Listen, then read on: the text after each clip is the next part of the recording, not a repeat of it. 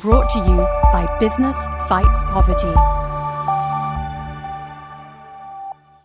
Hello and welcome to Business Fights Poverty Spotlight Interviews. I'm Katie Hyson, Director of Thought Leadership. Each week, these interviews provide you with insight from a different perspective of the Business Fights Poverty network, giving you first hand understanding of how businesses and others are working on some of the world's biggest social challenges. Today, I am delighted to be joined by Helen McEachran. With over 20 years' experience working for international NGOs, including Greenpeace, ActionAid UK, and ActionAid International, Helen has been increasingly working on the gender agenda.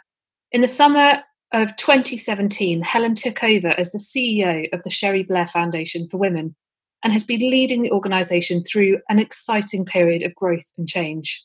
She says, We're on a mission to change the world for women, make it more equal and economically just. Originally hailing from Australia, she has been based in the UK since 2001 and has worked extensively overseas, including in South Africa, the Netherlands, India, and the US. Helen, welcome. Thank you. So, kicking off today with our first question with your background in campaigning NGOs, what attracted you to the Cherie Blair Foundation? Thanks, Kate. Um, that's a great question. It's women's rights at the heart of it, but it was also the organisation's focus. Many international development organisations are trying to end poverty or fight some very huge issue, but working across many, many different thematic areas. The Cherie Blair Foundation for Women is highly focused on women's economic empowerment, but within that, on working with women entrepreneurs and enabling them, and through that, to have an impact on women's economic equality. So it was really that focus that led me here. I'd also say that I thought the organization had the potential to change the ecosystem for women entrepreneurs. It had been very successful in its first 10 years of working with individual women and changing their life prospects, the success of their businesses. But there was an opportunity, I thought, to take the organisation out to do more advocacy and influencing based on the track record it had of impact with individuals. And Helen, what trends should we be looking out for in relation to women's economic empowerment? There is a lot of different trends, I think, that have the potential to impact on women's economic empowerment because it is quite a big agenda. A few that I think are worthy of keeping in mind. I mean, technology is clearly a trend affecting every sector and most people in the world. It is an important issue for women's economic empowerment, both as an enabler, and we try to use technology, particularly mobile technology and online educational resources to empower women, but it also has the potential to exclude women. And we know that the digital divide is is there and I mean, that was once really about the difference between people who had access to digital technology and those that don't. But we know that within that, the number of women who don't have access to digital technology is greater than the number of men. We know that 12% more men have access to the internet, and we know that at least 200 million women are excluded from mobile phone access, and that those are fairly recent statistics in the last sort of 12 months. So, women are disadvantaged economically because of that lack of digital access. On the opportunity side, clearly there is a sort of democratization of information that's gone on and there is the potential to get information and knowledge and education to people much more cheaply than has previously been available. If you are literate and if you can get digital access, and that could be through you know a fairly basic mobile device there is a potential to access information that previously you wouldn't have had so i mean there's many other issues we're hearing recently about the issues around algorithms and the fact that the technology, the people who are writing the code and the people who are writing the algorithms are overwhelmingly men. And within that, and obviously there are different issues of diversity there, but in terms of gender, there are overwhelmingly men. And so there is an inbuilt gender bias in those algorithms and then that has the potential to disadvantage and or exclude women and that in turn has an impact on women's economic empowerment.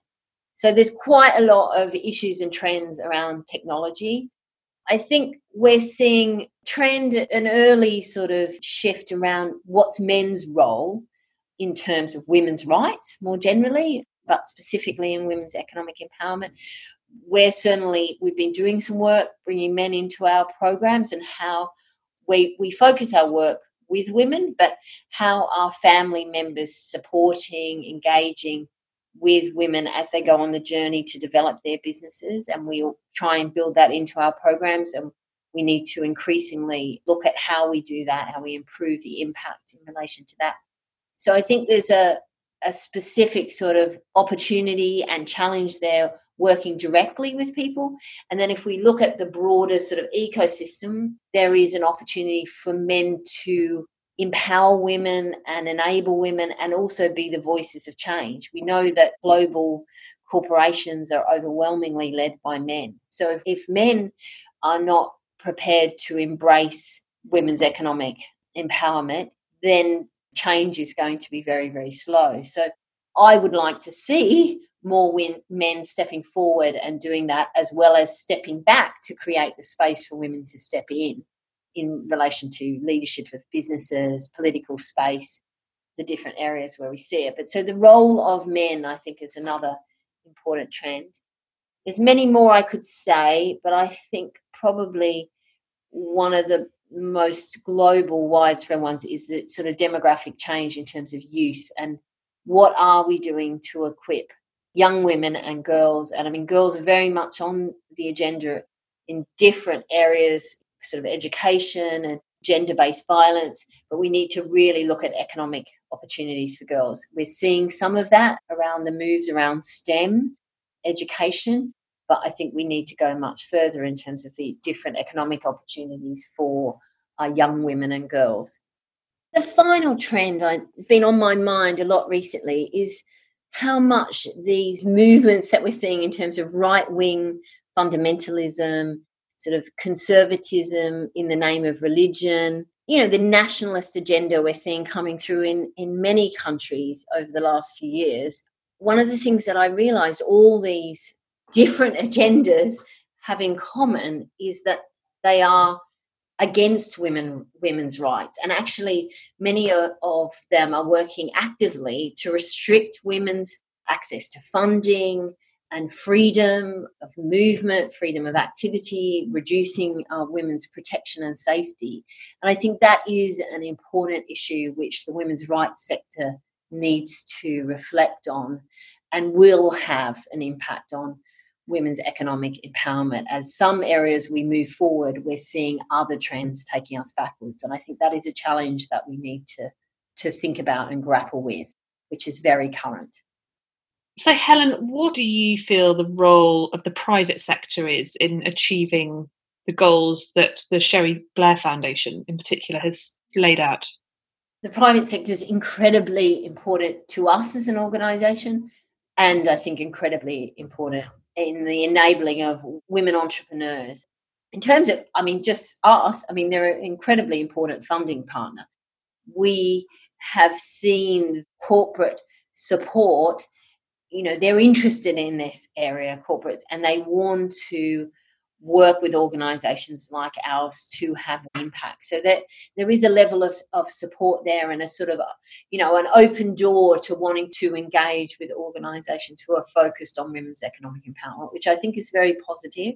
In terms of their role i think again they have a number of roles. They have a i think there's a funding role there. So we're talking about corporate social responsibility and where corporates have foundations actually putting money, putting investment into sort of trying to change the balance and and you know supporting programs that will have an impact and on women entrepreneurs and women's economic empowerment. But actually, obviously, businesses can go a lot further. Auditing their own businesses in relation to gender is incredibly important. And I think there's a number of areas, obviously, talent and how they're supporting and bringing empowering talent within, ensuring that their leadership is ideally equal, but if not equal, is working towards that and is putting in place measures to, to bring the kind of representation that we know creates a more a diverse and stronger organization. So talent is important. Supply chain is incredibly important. That varies significantly depending on what sector that we're looking at.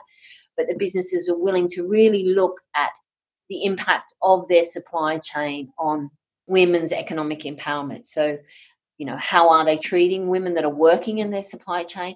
What space are they creating for women owned businesses? That's something that's very important to us and to some other organizations working with women entrepreneurs because there's often disadvantages within the approach that companies are taking, which exclude women either from jobs or from the supply chain in terms of business owners.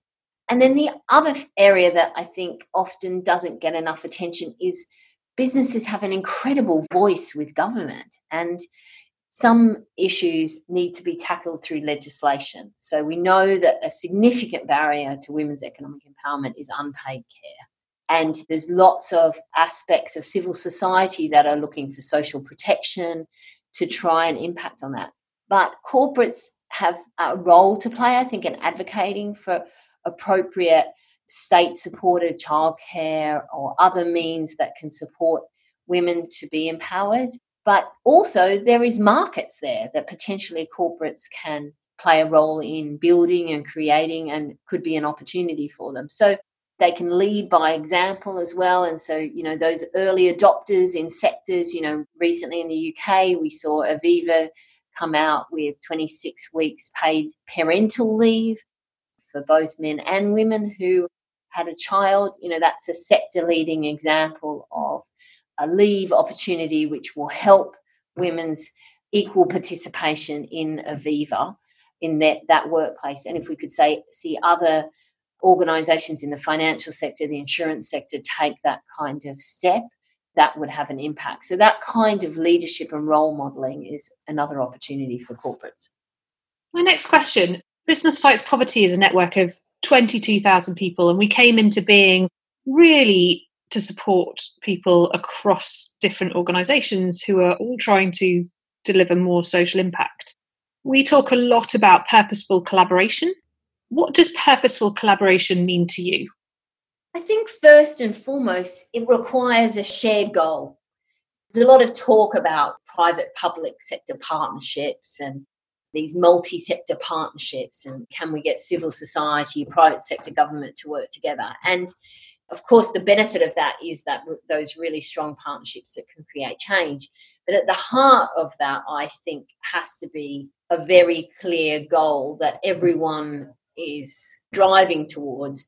And I think that that you know knowing what you're you're setting out to do with that collaboration, and then being willing to compromise around the things that you disagree on, so that you can pool your efforts on the things you agree on. So letting go of maybe some there, there will invariably be differences in any kind of collaboration and partnership and it's that sort of commitment because of the goal that you've come together on to find ways spaces where you agree spaces where you can move forward spaces where you can have impact. And when you can't and you've tried to to come to agreement you sort of put that behind you and work on the agendas that you can move forward collectively. Otherwise, I think the partnerships become caught up and very little impact is made if you get caught up and feeling that you have to align your agendas on everything because you're working together around a particular goal. So I'm not sure if that is purposeful collaboration, but at least to me, that is key to successful collaboration. And when the goal is a social goal and you're about business fights poverty, and poverty is an incredibly deeply rooted, complex social issue impacted on by many, many things in our society. I think it's very easy to get lost in the complexity. So, being able to be clear about the goal and being able to compromise in the interests of making progress towards an agreed goal is what's going to make successful, purposeful collaboration, in my view. And building on our question about purposeful collaboration, and you shared some advice on how to do partnering. Is there anything else that you would like to share with others in terms of how do you partner? How do you get things going, particularly when there's a focus on women's economic empowerment? I think if you want to have purposeful collaboration with other organisations with that goal of women's economic empowerment, you do need to be prepared to look at your own backyard or your own house or however uh, you might want to describe it. You know, look at the self first. So when we're talking about organizations or businesses, look at your own business. Look at what is the leadership balance in your business? What is the gender pay gap? What is going on in your supply chain? And have an honest look at that. It's up to each organization what you do with that information. But I think you need to be looking at yourself if you're thinking about having a partnership with another organization or taking forward a more public agenda. So I, I would say that's one one piece of additional advice I'd add. The other thing is, you know, keep track of the data of what's going on in your business and in that wider sort of supply chain or network and you know know what's happening. And if you do go into a purposeful partnership and hopefully many of the organizations in the business fights poverty network really thinking about monitoring evaluation and learning and and keeping track. Because one of the things that we know now, sort of a, a, decade or so along from putting the agenda of women's economic empowerment forward, is that we don't have a lot of gender specific data on lots of things and disaggregated data looking at what's going on in different levels of society, in different groups, in different ethnicities. Being mindful of the data, what are you collecting? You don't want to bombard your yourselves with data that you're never going to look at, but just thinking about that is another important issue, I think, for practitioners who are working in partnerships. And Helen, we always try and ask a few kind of more personal questions, I guess, as part of these podcasts. My first burning question What is Cherie Blair like to work alongside? She's great. She's fantastic. She is scarily smart, as I'm sure people would expect, which means you get odd challenging question, which is always good. Um, she is a very engaged, supportive person, and professionally, she is not doesn't have legal responsibility for this charity, but she's the founder, and she's been very supportive of me. And I also see her being supportive of all the women and staff around her. So she's very supportive in terms of women in person directly. And I think we see that when she visits women that we work with, that it doesn't matter what the situation and the context, she's interested and ready to engage and ready to support. But yeah, no, I, I really love working with her. I had the opportunity to be interviewed by her before I started, and I felt like this is somebody who I can achieve something with. So that's partly why I accepted the role. And Helen, what would your advice be to someone who's starting out on their career? I started out on my career 30 years ago, so um, I'm hesitant to think that I am the font of any wisdom of the opportunities and challenges that people face today. But if pressed, I would say a willingness to sort of learn and to try things. Some of the young people I meet as sort of potential employees you know are maybe more educated than than we were but can come out with very high expectations about the roles that should be available to them. And experience is incredibly important and and I think being open and ready to learn and that could mean in an unexpected way. I, one thing I would say is is you don't know it all when you start and you still don't know it all when you're me 30 years on and you know so being always ready and open to learn and to try things that maybe you didn't you know weren't exactly in the grand plan is not always a bad thing because one door opens another door. So i guess that's one piece of advice. Um, being cognizant of of what your contribution can be i think is another thing because development is changing a lot. The localization agenda where you know rightfully so we are making sure that change uh, is the decisions and the agendas of organizations are decided where the issues are. The first responders in humanitarian crises are the people on the ground. They're not people who fly in aid. The people who should be controlling their destiny in different countries is not people on the other side of the world. And so really thinking about that if you are in the United States, you know, maybe the way to fight poverty is to look at what you can do in the United States, not just what you can do for Africa or another part of the world which is experiencing poverty. So I think there's different considerations now for people coming into their careers, which from when I started, but they're just a few thoughts I'd have. Helen McEachran, thank you very much for your time. Thanks a lot, Katie. Brought to you by Business Fights Poverty.